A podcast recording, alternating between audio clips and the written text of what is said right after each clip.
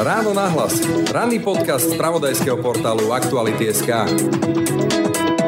On rád hovoril v metaforách a povedal mi raz, že ja som ako malé medvieďa, ktoré je na kryhe a on ho ňufákom zhadzuje z tej kryhy, aby sa naučilo v tej ľadovej vode plávať. A ja som sa opýtala, že pán profesor, ale ja už sa topím, že to veľmi tomu medvieďaťu neprospieva. A on povedal, no prežijú len tí najsilnejší. Potom mi to došlo, že vlastne aj keby som hociak bola, ja neviem, chodila neskoro, alebo ja neviem, tak si človek nezaslúži študent takéto správanie aby bol častovaný každý Jasne. týždeň tým, že je hovno a že skončí ako predavačka, že netalentovaný chudák. Po oboznámení sa s obsahom všetkých svedectiev a so spísanými závermi etickej rady VŠVU konštatujem nasledovné. Profesor Ivan Čudaj, akademický maliar, vedúci 4. ateliéru na katedre maliarstva, porušoval zásadu rovnakého zaobchádzania tak, ako ju definuje antidiskriminačný zákon. Dopúšťal sa psychického násilia a navodzovania fyzického násilia, ponižovania, zosmiešňovania a šikany voči študentom a študentkám.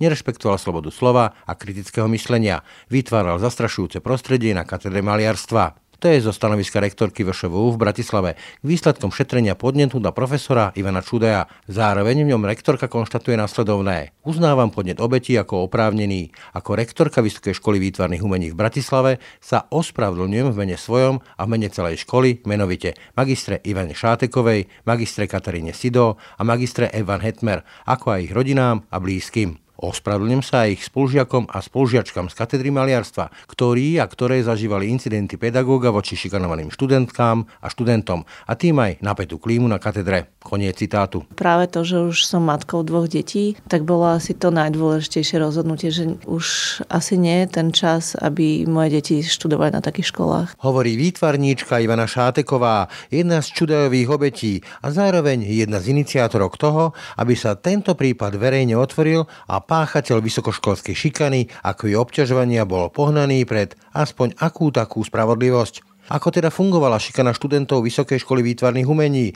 a prečo sa týmto praktikám zneužívania moci na akademickej pôde darilo doslova celé roky? Odpovie dnešné ráno na hlas. Pekný deň a pokoj v duši praje, Braň Robšinský. Hľadáte spolahlivé SUV, s ktorým zdoláte hory aj mesto? Nehľadajte, navštívte Autopolis a vyberte si svoj nový Ford Kuga teraz so zľavou až 10 tisíc eur.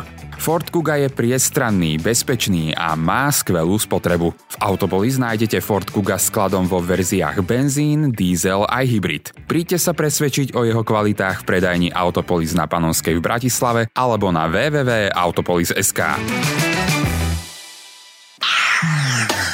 Počúvate podcast Ráno na hlas. Dobrý deň. Dobrý deň. Takáto prvá logická otázka. Začalo to, čo som čítal aj z vášho statusu na sociálnej sieti v roku 2017. To už je pekných pár rokov, teraz sa to nejakým spôsobom uzavrelo. Prišiel nejaký pocit zadozdučenenia, úľavy? 2017 bol rok, kedy sme prvýkrát to vlastne zverejnili na škole. Tie veci sa tam diali medzi rokmi 2008 až 2012. To sme vtedy boli akurát v ateliéri Ivana Čudaja, to bol štvrtý ateliér a spätne, keď to tak vnímam, tak už tie veci už sú toľkokrát u mňa prevarené a toľkokrát riešené, že môj život už je úplne kde inde. Už mám dve deti, už mám kariéru, ktorá je ako tak pevne uchopená v mojich rukách, nie v profesorových rukách. Takže to zadozučinenie už nie je úplne asi na mieste. Asi v tom 2017, keď sme prvýkrát v 2018 prehovorili na pôde školy a boli sme celkom tak vypoklonkované z rektorskej miestnosti. Prvé chcem spýtať, že takéto kauzy sa dejú sa ponorím do vlastných spomienok, ešte za bývalého režimu som bol na jednej technickej univerzite a keď som išiel na skúšku, skúšal vedúci katedry a skúšal na chodbe pri takom kaverenskom stolíku. Ja som sa divil, že prečo keď je vedúci katedry neskúša u seba, má veľkú kanceláriu. A potom mi staršie študentky prezradili, že raz skúšal nie z toho, čo bol predmet, ale trošku iným spôsobom. Načapal ho otec tej študentky a riešil sa tým, že musí skúšať na verejných priestranstvách. Minimálne. Čiže ono sa so vyžadovalo asi aj dosť veľkú odvahu otvoriť to. No ja som nebola zrovna z tých odvážnejších, ja som sa len potom pridala k dievčatám, ktoré to začali vlastne otvárať tú tému na sociálnych sieťach a ja som vždy bola tá decentná, ktorá sa radšej nevyjadruje, radšej nebude na seba upriamovať to svetlo reflektorov, nebude do toho zabrdať, veď už som proste mimo tej školy. Proste prečo sa vôbec do toho vrácať, do toho obdobia nepekného. Ale nejakým spôsobom sa ten môj príbeh tam tak či tak dostal a potom mi prišlo nefér, keď už nás vyzvala škola o tom prehovoriť priamo na ich pôde bolo mi nefér sa nepridať k dievčatám a nepodporiť ich. Vlastne nás podľa mňa je oveľa viac tých študentov, ktorí boli poškodení tým správaním nevhodným na škole, ale niektoré príbehy podľa mňa zostanú navždy kostlivcami v skriniach tých dotyčných ľudí, lebo sú tak traumatizujúce, že sa ani nečudujem, že ich nechcú vyťahovať. Áno, to traumatizovaná spoločnosť, to sa tu rieši, že sme veľmi, ale nebolo to zrejme iba o vás, že vyrovnať sa so svojou minulosťou, ale povedzme, že aj ako istý precedens, lebo poviem zase ja úprimne za seba, seba. Možno to neznie veľmi hrdinsky, ale rozhodne je to pravdivé, že ja som sa na takéto veci, na rôzne čudné poznámky začal pozerať, ktoré som aj viedol, dosť inak, keď sa mi narodila dcéra a začal som si predstavovať, že niekto sa k nej správa nevhodným spôsobom.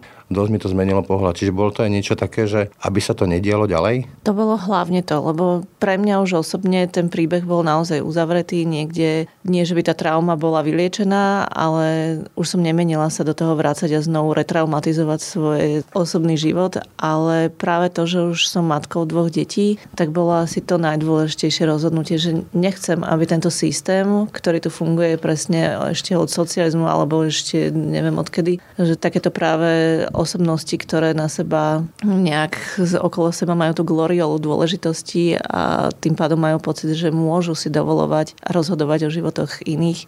To vlastne patrí k tej funkcii, hej? Áno, áno, tak som mala pocit, že už asi nie ten čas, aby moje deti študovali na takých školách. Napriek tomu, čo hovoríte, ale na tej sociálnej sieti si sa vyrovnávali s tým aj so slovami, že sedím so stiahnutým žalúdkom, že už vlastne nechcete chodiť po tom hviezdku, pokiaľ nemusíte. Asi stále to tam niekde žije. No, no práve človek, keď o tých traumách nehovorí, tak sú tak príjemne driemu niekde vo vnútri schované a ja som myslela, že ako bohovsky som s tým akože vykašľala, že som úplne akože som to okašľala a som príjemne s tým vyrovnaná. Iba, že keď zrazu človek o tom začne hovoriť, tak sa to všetko to bahno znútra zo mňa vylialo a ma to až zaskočilo nepripravenú, ako to bolo silné a veľké, že naozaj som tri dní teraz, ako sa tá medializácia znovu spustila okolo toho príbehu, tak mi stiahol žalúdok a som doma sedela zavretá, bez slova, bez úsmevu a nebolo mi jednoducho. Vracia sa to, hej? Vracia sa to a je tam aj taký nejaký nelogický pocit strachu, ako by ten človek a jeho chápadla niekde ešte stále mali nado mnou moc, že keď ho stretnem, čo mi povie,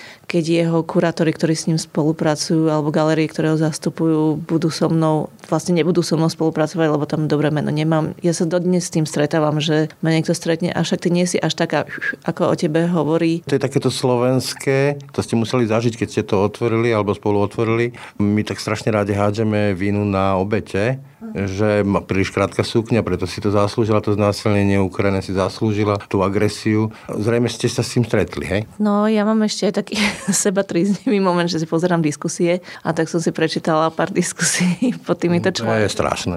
Hej, bol to omyl. Ale akože napríklad pán Čudaj nás vyškolil v tom, že tú kritiku beriem celkom v pohode. Vďaka tomu, že ma naozaj vydeptal tak, že už to po mne tak stečie. Za to som mu vďačná spätne, ale boli tam presne tieto veci, že vlastne tri netalentované chudery chcú vlastne... Ne... Čo si to dovolujete na nejakého cnostného pána profesora, takto? Áno, je to aj to, že vlastne sme sa nevedeli zmieriť s našim zlým zhodnotením a proste sa teraz mstíme, ale to vôbec tak nie je. Akože ja naozaj tú kariéru mám fungujúcu a nepotrebujem naozaj sa akože takýmto spôsobom osobným príbehom, ktorý ma naozaj deptá a vôbec to nie je príjemné, že s ním ísť na svetlo sveta. Preto som aj pochopila zrazu tie obete znásilnenia, keď vôbec nechcú o tom hovoriť, lebo to je ešte... O... ešte raz. No, oveľa väčšia trauma. A vlast... rozmýšľam, že vy rozumiete tomu, že niekto si môže myslieť, že niekto sa chce zviditeľniť tým, že zo seba spraví takýto objekt hejtu, že bol obeťou? Ja tomu naozaj nerozumiem, veď to je proste nepríjemné. Tak myslím, že tá hejterská logika tam väčšinou nie je to ako aj s Ukrajinou. To nemá logiku, aby si niekto myslel, že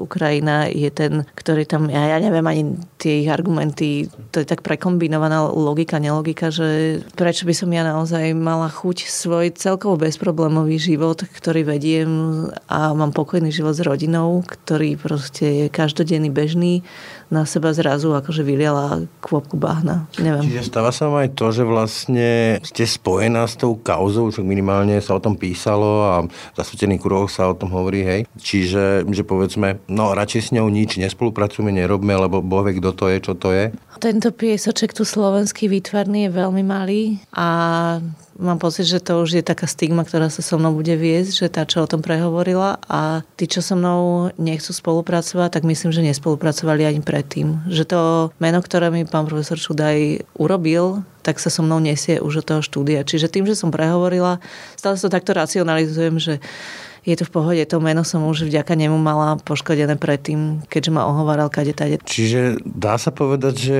tu platí taký zákon o merty, ako v mafii, že hravne nehovoriť? Asi hej, bolo by to jednoduchšie. Bolo by to určite jednoduchšie nehovoriť. Áno, je to jednoduchšie. Vráťme sa k tomu celému, čo sa vlastne dialo, aby povedzme, že aj ten poslucháč mal nejakú predstavu, lebo keď znova prečítam z toho stanoviska rektorky Vysokej školy výtvarných umení, tak citujem, dopúšťal sa psychického násilia, navodzovania fyzického násilia, ponižovania, zosmiešňovania, šikana voči študentom a študentkám, nerešpektoval slobodu slova, kritického myslenia, vytváral zastrašujúce prostredie na katedre maliarstva. Čo si pod tým máme predstaviť v vašom prípade napríklad? Môj osobný prípad nezastrešuje úplne všetky tieto veci, ktoré tam sú. U mňa o sexuálne obťažovanie napríklad nešlo. Pamätám si len jeden dotyk, lebo ten profesor bol naozaj taký kontaktnejší, tak raz ma pohľadkal po krku, kde ja som práve naopak veľmi nekontaktný človek. Proste nenechavé ruky mal, hej? Áno, áno, ale u mňa to naozaj akože týmto smerom proste nešlo. Bolo to čisto len psychického charakteru, kde to bolo systematické deptanie. Na každej konzultácii sa to vlastne gradovalo. Nezačínalo to hneď. Prvýkrát, keď som bola prijatá, tak to bolo celkom taký ten prvý semester celkom taký harmonickejší a postupne sa to zhoršovalo, až to nabralo také celkom už neludské, nepríjemné. Je sociopatické vlákno alebo pavučina, že začne, že tak vytvorím si dôvernejší vzťah vlastne a ja zasvetím do tých tajov malierstva a potom niečo za niečo, tak budeme mať lepší vzťah alebo niečo v tomto slova zmysle? Akože nechcem byť nejaký amatér psychoanalytik, ale mám pocit, že to naozaj malo ten rozmer takého manipulatívneho chovania, ktoré presne, že mal tých svojich spojencov, ktorých presvedčil o tom, že naozaj to je tá lenivá Šáteková, tá, ktorá nič nerobí. Aj keď som tam mohla byť po večeroch, aj keď som tam mohla chodiť v iných hodinách, makať proste cez víkendy, ale Stále som to bola ja tá lenivá, ktorá mohla mať namalované dvakrát viac ako ostatní, ale nejakým spôsobom sa to pod kožu tým ostatným dostalo a Ďalej sa to horšie dostávalo až k mojej rodine, že moja mama mala vtedy také knihkupectvo v centre mesta a pán profesor bol jeho častým zákazníkom a dostával sa tam tak postupne aj mojej mame pod kožu a začali hovoriť, že som klamárka. A... Manipuloval vaše okolie, hej? Áno, čiže mal vlastne absolútne podchytené tú sieť tých ľudí okolo mňa, ktorí mi mali vytvárať to bezpečné prostredie a vlastne ja som zrazu stratila pôdu pod nohami, že ani doma som necítila tú podporu úplne, lebo predsa len tá autorita toho pedagóga, profesora je, to je inštancia, ktorú proste je nezlomná. Čiže bez vetra sa ani lístok nepohne, niečo na tom bude a tak? Čiže vlastne keby vás izoloval, hej? Áno, ja som zostala vlastne sama o sebe tam nejak úplne taký solitér. Dodnes to tak aj pocitujem na tej výtvarnej scéne, že radšej ani nechodím na vernisáže iným kolegom. Proste fungujem ako taký solitérny kus. Tak povedzte si, že aj Da Vinci alebo Michelangelo boli solitéri. Áno, až taký rozmer zase tento nemám, ako mali oni tú genialitu tam asi postradám, ale vyhovovalo mi to už viac, že sa vlastne strániť ľudí lebo necítila som sa vlastne bezpečne. Vy ste tam písali o tom, že, no teraz ocitujem, že, že tam bolo slovo, že si hovno a podobne, tak až takto? To je ešte to také v pohode. Ja mám pocit, že on aj hral tú úlohu v tom, že pozná tú moju mamu a nedovolí si mi povedať pejoratívne ešte. Moje spoložiačky tie schytali horšie veci. Akože nadávky? Veľmi, akože áno. Áno, nechcem tu nadávať, ale Ja od toho hovna som sa ďalej akože našťastie neposunula, ale dostala som aj, akože ten posledný pokec bol asi najhorší, keď som už vlastne dostávala to hodnotenie Ečko do toho indexu, ktorý po mne aj šmaril fyzicky, že v tom kabinete za zavretými dverami a veľmi takým akože hrozným spôsobom úplne tam vyziapoval, že som vlastne žena, hysterická, že proste nezvládam emócie, pričom ja som sedela ticho a len žasla, ja som nie naozaj veľmi emotívny typ, ja som skôr ten racionálnejšie zamraný človek, ktorý len tak žasol a pozeral vlastne. A nechápala som, vtedy som prvýkrát asi vôbec prehovorila, dovolila sa mu niečo povedať a vtedy som mu vysvetlila, že nemám pocit, že je pedagóg na svojom mieste, lebo pedagóg by mal byť ku všetkým rovnaký a nevyberať si jedného nejakého tam objekt. svoj objekt, ktorý vlastne potom tam nejakým spôsobom molestuje celý čas. Bola nejaká konfrontácia, že vlastne prečo to robíš, o čom mu išlo? Ja som sa pýtala vtedy, ale on povedal, že to je moja vlastne, tá ženská vlastne naša vec, čo my sme také emocionálne, že to je vlastne moja. Že vlastne nič také sa nedieje, vy to len zle vidíte. Ja preháňam. Ja to preháňam, lebo som proste tá emotívna žena a vlastne aj v tom smiešnom vyjadrení, ktoré nám vlastne dal do médií, to ospravedlnenie, ktoré nie je ospravedlnením. Keď nám potvrdí toto naše to svedectvo 15 ľudí, tak mám pocit, že to už je vlastne skutok, ktorý sa stal. Pardon, znova, že použijem to slovo, ale keď niekomu poviem, že si hovno, tak čo sa na tom dá nepreháňať? Neviem. No bolo to, akože tie, tie tvrdenia boli hrozné naozaj od toho, že ja som sa snažila mu stále vyhovieť. On mi povedal, maluj abstrakciu. Aj keď k nej vôbec neinklinujem, tak som malovala abstraktne, aby som mala kľud a pokoj. Potom na mňa nakričal, že ty tam vždy tie svoje feministické príbehy ťaháš. Na čo proste? Tak som prestala tam dávať akékoľvek narratívne momenty do tých obrazov. Proste stále som sa snažila vyhovieť, len aby už mi dal vlastne pokoj. Prečo maluješ takými farbami? Kúp si také iné farby. Tak som zase bežala do obchodu, kúpila som si iné farby. Bolo to neustále len vlastne utišiť to, aby už som mala pokoj. Možno do toho vkladám príliš racionálny rozmer, ale človek sa snaží hľadať nejakú racionalitu, že keď niekto sa takto správa, tak niečo tým sleduje. Pretože hej, mnoho ľudí povie, že tak čo chcel, akože, lebo aj také prípady som zažil teda z rozprávaní, že študenti za zápočty museli okupovať záhradku alebo proste rekonštruovať byt a robiť nákupy, prípadne poskytovať sexuálne služby. Toto malo nejaký cieľ, alebo to bolo čisto len že demonstrácia moci? Myslím, že to bola len demonstrácia koncentrácia moci. Nikdy mi to nevysvetlil, povedal mi to, vždy on rád hovoril v metaforách a povedal mi raz, že ja som ako malé medvieďa, ktoré je na kryhe a on ho ňufákom zhadzuje z tej kryhy, aby sa naučilo v tej ľadovej vode plávať. A ja som sa opýtala, že pán profesor, ale ja už sa topím, že to veľmi tomu medvieďaťu neprospieva. A on povedal, no prežijú len tí najsilnejší. A mám pocit, že, že mi ale kládol na môj chrbát viac než ostatným, lebo toto správanie nebolo u. To som naozaj akože mala... Vybral si, hej? Áno, vybral si mňa ako objekt a jedenkrát sa môj spolužiak s ním niekde akože pripil v rámci takých tých voľných povedí, ktoré mali s ním väčšinou tí, ktorí si s ním týkali, potom boli tí, ktorí si s ním nemohli potýkať, čo som bola napríklad ja. Aj tam bolo to rozdelenie kastovné v tom ateliéri. Čiže tí, čo s ním boli spriaznení, chodili s ním vždy po konzultáciách do nejakej reštaurácie alebo krčmy a tam to rozbrali všetko. A takto raz sa ho pýtal ten môj spolužiak, s ktorým sme doteraz kamaráti, že prečo vlastne sa to celé deje, prečo mi to robí. A on povedal, že tá Šateková má všetko.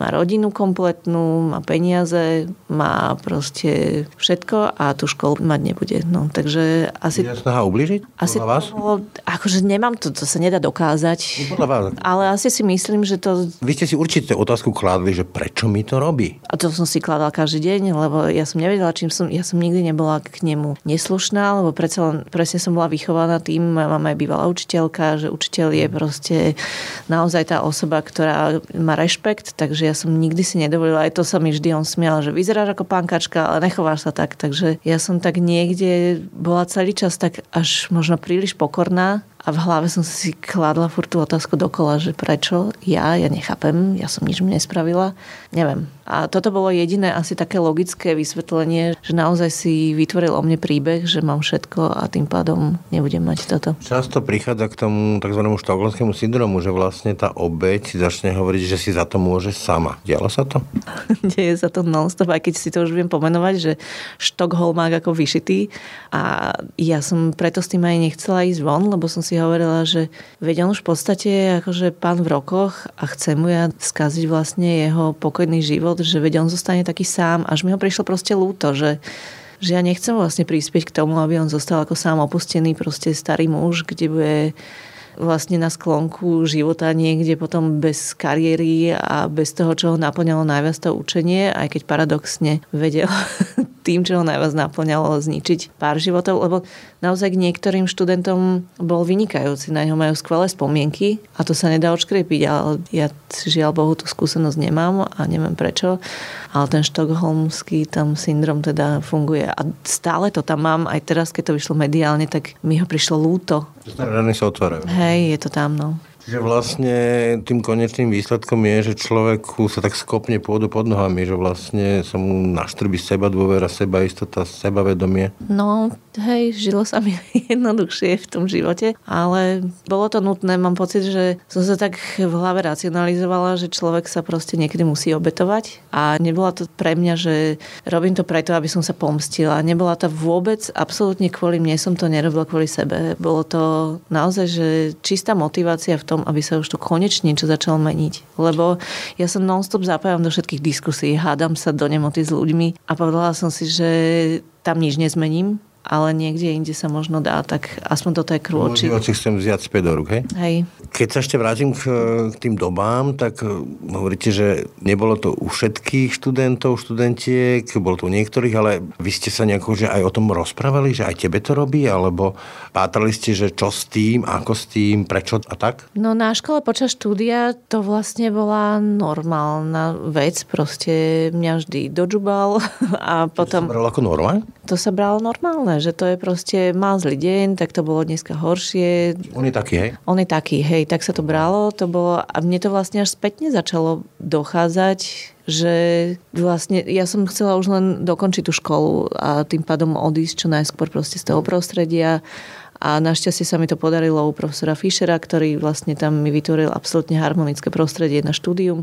Ale vlastne to, že to bol problém, mi začalo dochádzať až vlastne neskôr. Prvá to začala verbalizovať Efan Hetmer, ktorá napísala vlastne ten status a tam sa viacero ľudí k tomu ozvalo a mne vlastne vtedy začalo dochádzať, že vlastne to bolo úplne, úplne nonsens, že však to bola totálna šikana, len ja som si s tým proste nejakým spôsobom naučila sa s tým žiť a fungovať aj keď som sa prvý semester ešte som išla na také preliečenie na grafický dizajn k pánovi profesorovi Chomovi, kde presne mi úplne nastavili, že harmonické prostredie, kde som... Ako kontrast sa ukázal. Áno, áno, že vlastne aj takto sa dá študovať a mať normálne hodnotenie, že nemať Ečka, ale dá sa proste mať aj Ačko, Bčko a dá sa prechádzať v pohode hodnoteniami v škole, ale ja som zistila, že ja sa bojím ukazovať svoje práce.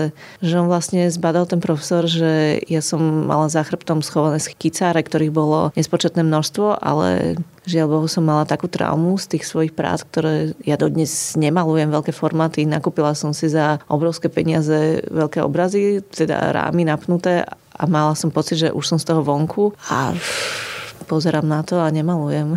Život ešte nekončí, ale ešte by som vo veľkých, hrubých úvodzovkách povedal, že rozumiem študentov, že o tom v zásade mlčia a považujú to za akúsi zase vo veľkých, hrubých úvodzovkách daň štúdia, lebo chcú doštudovať. Ale keď hovoríte, že to bola norma, tak o tom sa muselo vedieť aj u tých ďalších pedagógov. To tiež brali ako normu, že on je taký čudný a radšej do toho nerýpme? Ako to mám chápať? Vedeli určite o tom tí doktoranti a asistent, ktorí tam boli? Tými viac menej sa snažili pomôcť a snažili sa vytvoriť stratégiu, ako ísť na profesora, aby proste som to neschytala každý krát. Ale vlastne pri tých obhajobách, ktoré sú jediný verejný moment, kde sú aj iní pedagógovia prítomní, tak vlastne tam ku mne bol korektný. On sa tam nedovolil spraviť tieto excesy, ktoré sa diali za zatvorenými dverami. Čiže on veľmi dobre vedel, kde môže, kde nie. Hej? Áno, takže tie veci tam neunikali až tak a ja som bola decentný človek, ktorý nebude rozvyklávať vzťahy medzi profesorom. Čiže... A tak asi neveríte celkom tomu, že netušili tí ostatní na tej katedre alebo na tej vysokej škole, čo sa deje? Určite sa to tušilo, určite sa o tom niekde hovorilo, ale ja mám pocit, že aj tie vzťahy medzi profesormi a pedagógmi sú tak toxické, že každý našlapuje okolo toho druhého po špičkách a myslím si, že nechceli ani už zabrdať do ničoho iného tam naozaj, akože obzvlášť na tej malbe, boli tie vzťahy veľmi narušené. Čiže mám to chápať správne, že toto je špička ľadovca, tento prípad?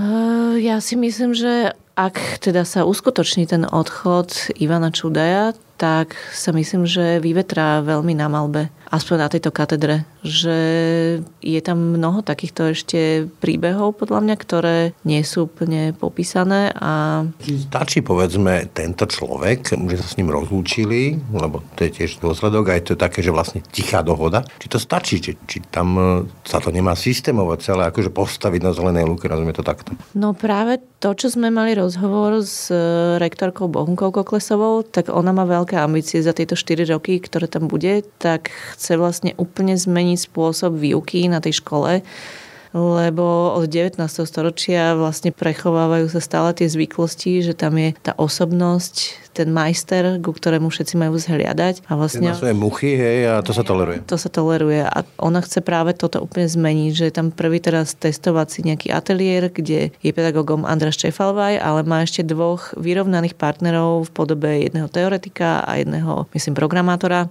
a vlastne je tá sila taká rozložitejšia v tom ateliéri, mm. že už tam naozaj nie je tá jedna osobnosť, ktorá keď buchne po stole, zatrasú sa okná a všetci proste zalezú do svojich komórok. No, a... Toto je celé čisto o tom, že niekto má moc a tú moc zneužíva na to, aby manipuloval celé okolie a to okolie je v zásade bezbrané. Presne tak to vlastne bolo. A ešte tam na tej malbe sa obzvlášť urobilo jedna zásadná chyba, kedy sa uzatvorili tie ateliéry. Predtým bývali tie obhajoby vlastne tých semestrálnych prác tak, že sú pre celú katedru katedru malby, že tam boli viaceré ateliéry viacerých profesorov alebo pedagógov. Ale Ivan Čudej si vlastne bazíroval na tom, že chce svoj ateliér uzavrieť aj počas týchto obhajob. Čiže nakoniec sa mu to vyhovelo. Teraz už sa to zrušilo, lebo vlastne tam vzniká ten už naozaj problém, že už nikto nepomôže tomu študentovi, ktorý aj pri obhajobách už tam naozaj nikto na ňo nevidí nikto z neutrálneho prostredia. Tu sa vracame k tomu môjmu spomínanému kaverenskému stoliku a skúšaniu nie v uzavretej kancelárii. Áno, áno. Ja aj na tých umeleckých školách je celkom problém, že tam vzniká veľa príležitostí, kde je to vždy jeden pedagóg proti jednému študentovi, že je to vždy jeden na jedného je to taký intimný naozaj proces, kedy vzniká nejaké dielo, ale môže to aj niekto zneužiť vlastne. Teraz sa spýtam otázku, ktorú by sa možno spýtali nejakí poslucháči a pýtam sa len preto, lebo mne osobne nepríde celkom patričná alebo inteligentná, ale prečo ste sa nebránili už dávno, prečo sa tí študenti nebránia takýmto praktikám? Vaša odpoveď?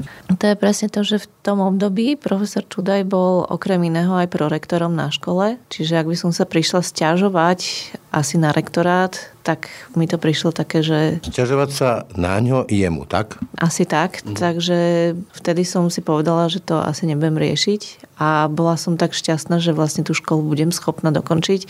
A ja som to naozaj, proste mne to prišlo, že normálne, že toto mhm. správanie asi normálne na škole. Dáne v úvodzovkách. Hej, že asi som mu proste nesadla nejakým spôsobom, je to proste niečo osobné, ale potom mi to došlo, že vlastne aj keby som hociak bola, ja neviem, chodila neskoro, alebo ja neviem, tak si človek nezaslúži študent takéto správanie, aby bol častovaný každý Jasne. týždeň tým, že je hovno a že skončí ako predavačka, že nie je talentovaný chudák a aby po ňom hádzali proste indexy. Takže potom mi to vlastne celé začalo až s ostupom času, tá trauma sa spracovať, to mi presne prechádza to tými štádiami, ako je to pri posttraumatickom šoku, že vlastne... Popieranie, depresie a hnev a tak ďalej. Takže tieto veci tam presne nastali a vlastne až dnes prichádza to, že o tom viem hovoriť. Nehovorím, že to nie je bolestivé, ale už to nie je to, čo mi to spôsobovalo kedysi. Čiže aj preto s odstupom času sa o tom dá hovoriť, lebo človek to musí proste spracovať a ďalšia vec je napríklad, že keď mi v tom prvom momente neverili moji blízky, ktorí až presne to prechádzali tou traumou so mnou a začali mi veriť až neskôr, tak prečo by mi verili ostatní pedagógovia? Čiže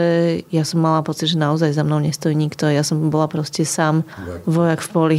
Doplním, že vlastne tí študenti vysokej školy to sú stále ešte veľmi mladí ľudia s minimálnymi skúsenostiami, ešte stále vo vývoji, však to je známy fakt. Čiže ani nemajú veľmi s čím konfrontovať, že či je to v poriadku, nie je to v poriadku poriadku. Neprešli si nejakými ďalšími skúsenostiami, ako povedzme zreli 30-40 roční ľudia? No, hlavne bola aj iná doba. Ja som naozaj ešte študent, kedy vlastne nebolo tu, neexistovali nejaké presne takéto veci, nejak kontroverzné, ktoré sa preberali a proste všetko zostávalo za dverami tých nejakých tried alebo tých ateliérov a to isté proste sa dialo vtedy, ale dnes už je doba iná, že s môjim pohľadom dnešného človeka, samozrejme som to už riešila inak, okamžite by som sa zdvihla, išla by som do iného ateliéru a nepretrpela by som tam ďalšie 3 roky, ako som tam trpela, ale už mi aj rektorka hovorila, že vlastne dnešní mladí ľudia sú už úplne inak nastavení, ako sme boli my. My sme to naozaj prijímali, to je autorita a ja som držím hubu a krok.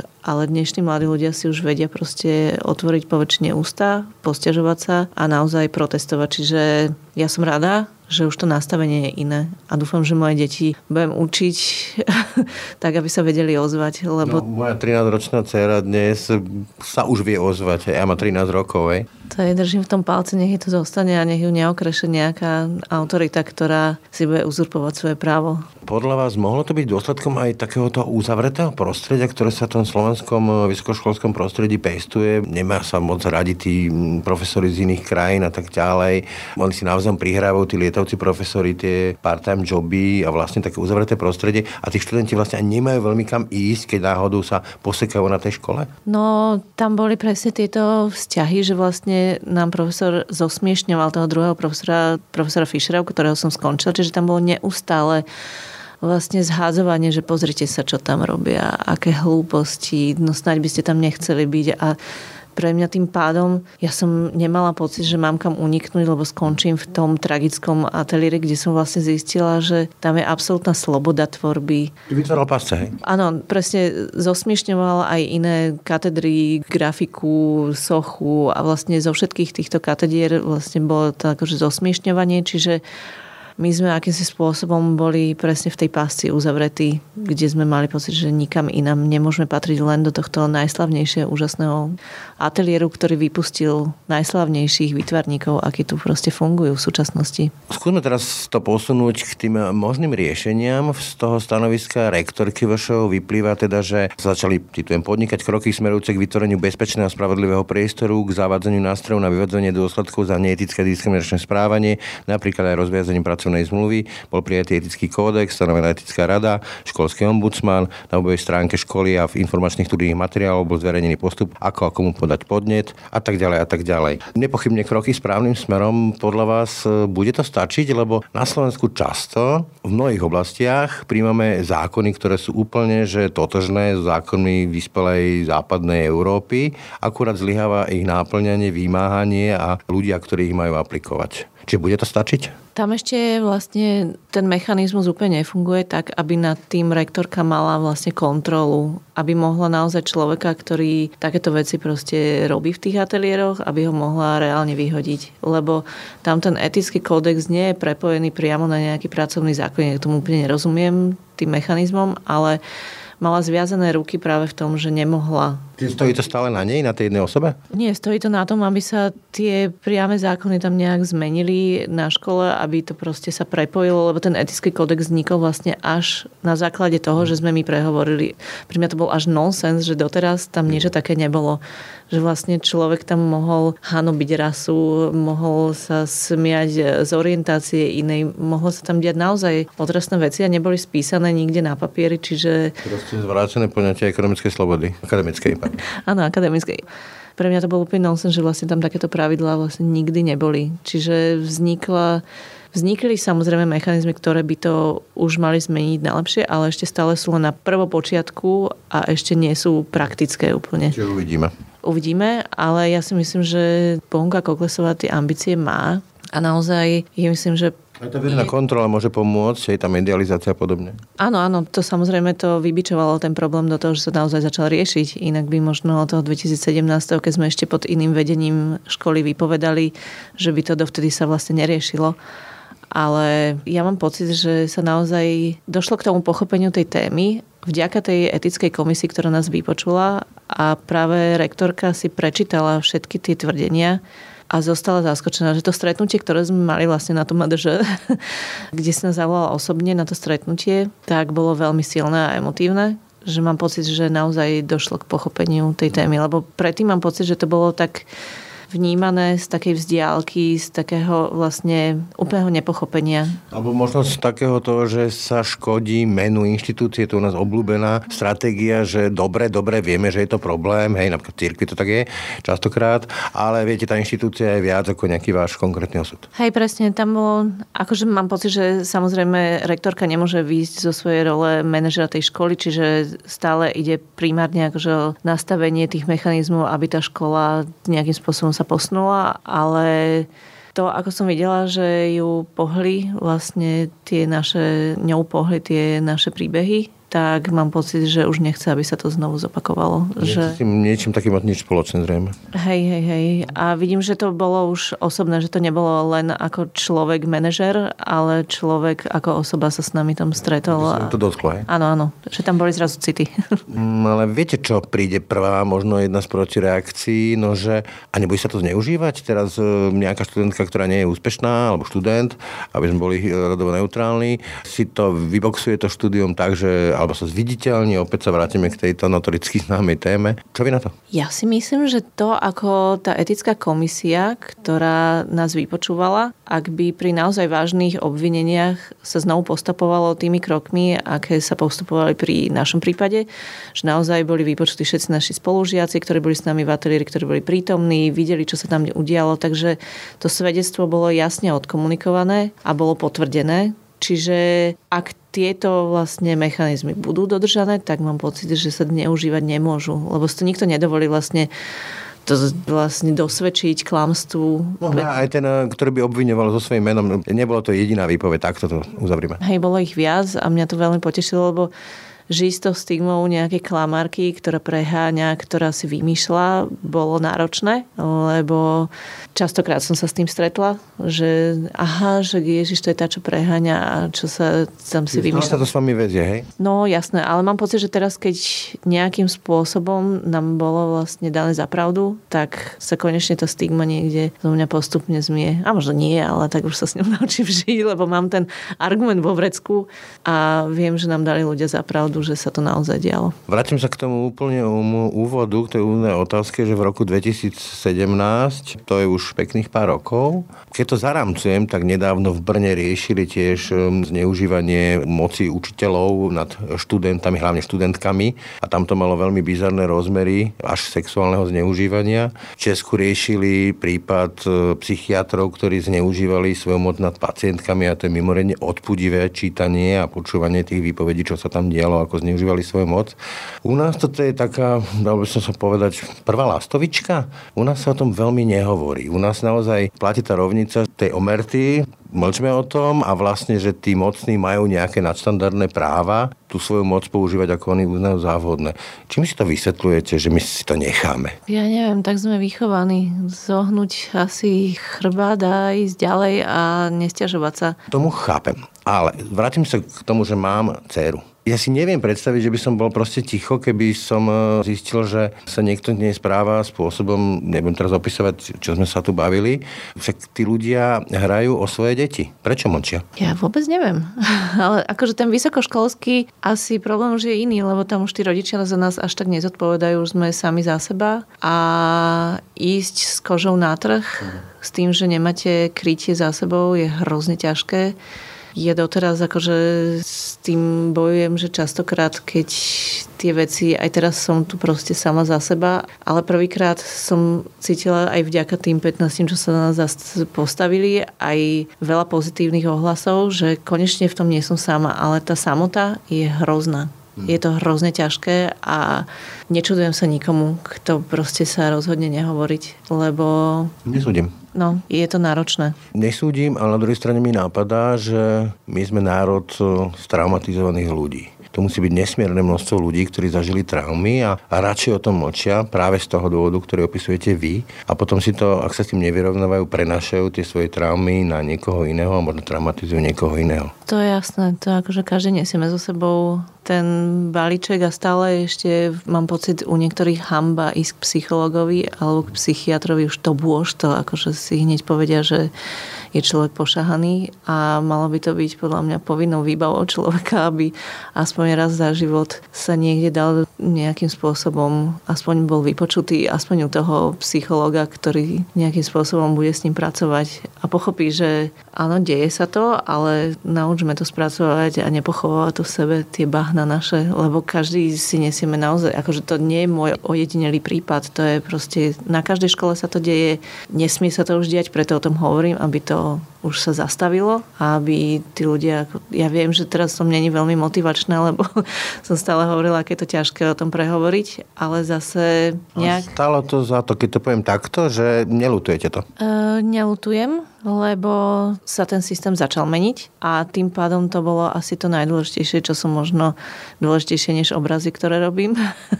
Ale je to dôležitejšie, aby sa ten systém malý mikrok. A som hrdá, že tá moja alma mater, z ktorej vychádzam, že je tá možno prvá, ktorá nejakým spôsobom to uchopila pevne do rúk a mení tie zaužívané systémy. No, tak možno toto je ten veľkorozmerný obraz, to veľkorozmerné plátno, ktoré ste namalovali svojim príbehom. Je, no, tiež by. Ale neviem, ako si to vystavím. No. Určite áno. Ďakujem za rozhovor Ivane Šátekovej. Ďakujem za vypočutie znova. Rado sa stalo. Tak a to už je z dnešného rána nahlas naozaj všetko. V zajtrajšom si budete môcť vypočuť ministra zahraničných vecí Rastislava Káčera. Témou bude nielen dnes už slávna diskusia v Michalovciach, ale aj dôvody jeho vstupu do politiky v drese Hegerových demokratov, ako i názory šéfa diplomacie na ďalší vývoj vojny na Ukrajine. V tom včerajšom ráne na hlas sa zasa budete môcť vrátiť k bilancii 10-ročného pontifikátu pápeža Františka, a to optikou biskupa Milana Lacha. Pekný deň a pokoj v duši želá Braň Robšinský. Všetky podcasty z pravodajského portálu Aktuality.sk nájdete na Spotify a v ďalších podcastových aplikáciách.